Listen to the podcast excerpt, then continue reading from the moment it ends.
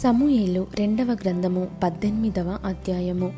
దావీదు తన యొద్దనున్న జనులను లెక్కించి వారి మీద సహస్రాధిపతులను శతాధిపతులను నిర్ణయించి జనులను 3 భాగములుగా చేసి యోవాబు చేతి క్రింద 1 భాగమును, సెరూయా కుమారుడగు అబీషయ్యను యోవాబు సహోదరుని చేతి క్రింద 1 భాగమును, గిత్తీయుడైన ఇత్తయి చేతి క్రింద 1 భాగమును ఉంచెను.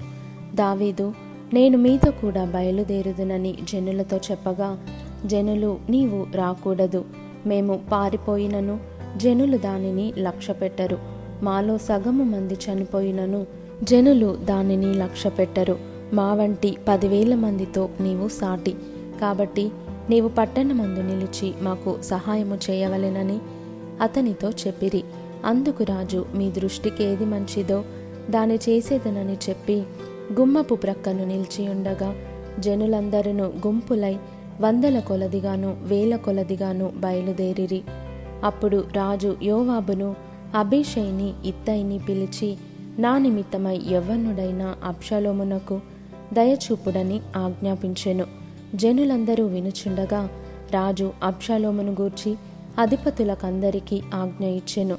జనులు ఇశ్రాయేలు వారిని ఎదిరించుటకై పొలములోనికి బయలుదేరిన మీదట యుద్ధము ఎఫ్రాయిము వనములో జరుగగా, ఇశ్రాయేలు వారు దావీదు సేవకుల ఎదుట నిలువలేక ఓడిపోయిరి. ఆ దినమున 20,000 మంది అక్కడ హతులైరి. యుద్ధము ఆ ప్రదేశమంతటను వ్యాపించెను. మరియు నాటి దినమున కత్తి చేత కూలిన వారి కంటే ఎక్కువ మంది అడవిలో చిక్కుబడి నాశనమైరి. అబ్షాలోము కంచెరగాడిద మీద ఎక్కిపోవచ్చు దావీదు సేవకులకు ఎదురాయెను. ఆ కంచెరగాడిద యొక్క గొప్ప మస్తకి వృక్షం యొక్క చిక్కు కొమ్మల క్రిందికి పోయినప్పుడు అతని తల చెట్టుకు తగులుకొనినందున అతడు ఎత్తబడి ఆకాశమునకును భూమికిని మధ్యను వ్రేలాడుచుండగా అతని క్రిందనున్న కంచెరగాడిద సాగిపోయెను. ఒకడు దానిని చూచి వచ్చి, అబ్షాలోము మస్తకి వృక్షమున వ్రేలాడుచుండుట నేను చూచి తినని యోవాబుతో చెప్పినప్పుడు, యోవాబు, నీవు చూచియుంటివే, నేల కూలునట్లు నీవతని కొట్టకపోతివేమి? నీవతని చంపిన ఎడల 10 తులముల వెండియు 1 నడికట్టును నీకిచ్చియుందునని తనకు సమాచారము చెప్పిన వానితో అనెను. అందుకు వాడు, యవ్వనుడైన అబ్షాలోమును ఎవడును ముట్టకుండా జాగ్రత్త పడునని రాజు నీకును అబీషైకిని ఇత్తయికిని ఆజ్ఞనిచ్చుచుండగా నేను వింటిని. 1000 తులముల వెండి నా చేతిలో పెట్టినను రాజకుమారుని నేను చంపను. మోసము చేసి నేను అతని ప్రాణమునకు ముప్పు తెచ్చిన ఎడల అది రాజునకు తెలియకపోదు. రాజు సన్నిధిని నీవే నాకు విరోధి వగుదువు గదా అని యోవాబుతో అనగా, యోవాబు, నీవు చేయు వరకు నేను కాచుకొనియుందునా అని చెప్పి 3 బాణములు చేత పట్టుకొని పోయి మస్తకి వృక్షమున వ్రేలాడుచు ఇంకను ప్రాణముతోనున్న అబ్షాలోము యొక్క గుండెకు గురిపెట్టి తన ఆయుధములను మోయువారు 10 మంది చుట్టూ చుట్టుకొని యుండగా అబ్షాలోమును కొట్టి చంపెను. అప్పుడు జనులను ఇక హతము చేయక విడవవలసినదని యోవాబు బాకా ఊదింపగా ఇశ్రాయేలీయులను తరుముకొని పోయిన జనులు తిరిగి వచ్చిరి. జనులు అబ్షాలోము యొక్క కలేబరమును ఎత్తి అడవిలో ఉన్న పెద్ద గోతిలో పడవేసి పెద్ద రాళ్లకుప్ప దానిమీద పేర్చిన తరువాత ఇశ్రాయేలీయులందరూ తమ తమ ఇండ్లకు పోయిరి. తన పేరు నిలుపుటకు తనకు కుమారులు లేరనుకొని అబ్షాలోము తాను బ్రతికియుండగా 1 స్తంభము తెచ్చి దానిని రాజులోయలో తన పేరట నిలువబెట్టి అతడు ఆ స్తంభమునకు తన పేరు పెట్టియుండెను. నేటి వరకు అబ్షాలోము స్తంభమని దానికి పేరు.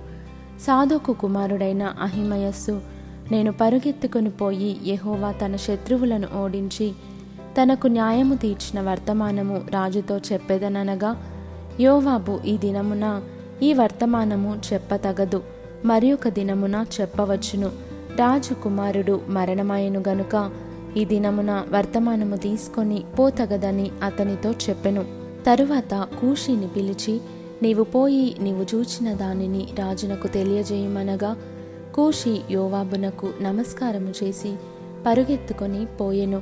అయితే సాదోకు కుమారుడైన అహిమయస్సు కూషితో కూడా నేనును పరుగెత్తుకొని పోవుటకు సెలవిమ్మని యోవాబుతో మనవి చేయగా, యోవాబు, నాయనా, నీవెందుకు పోవాలెను?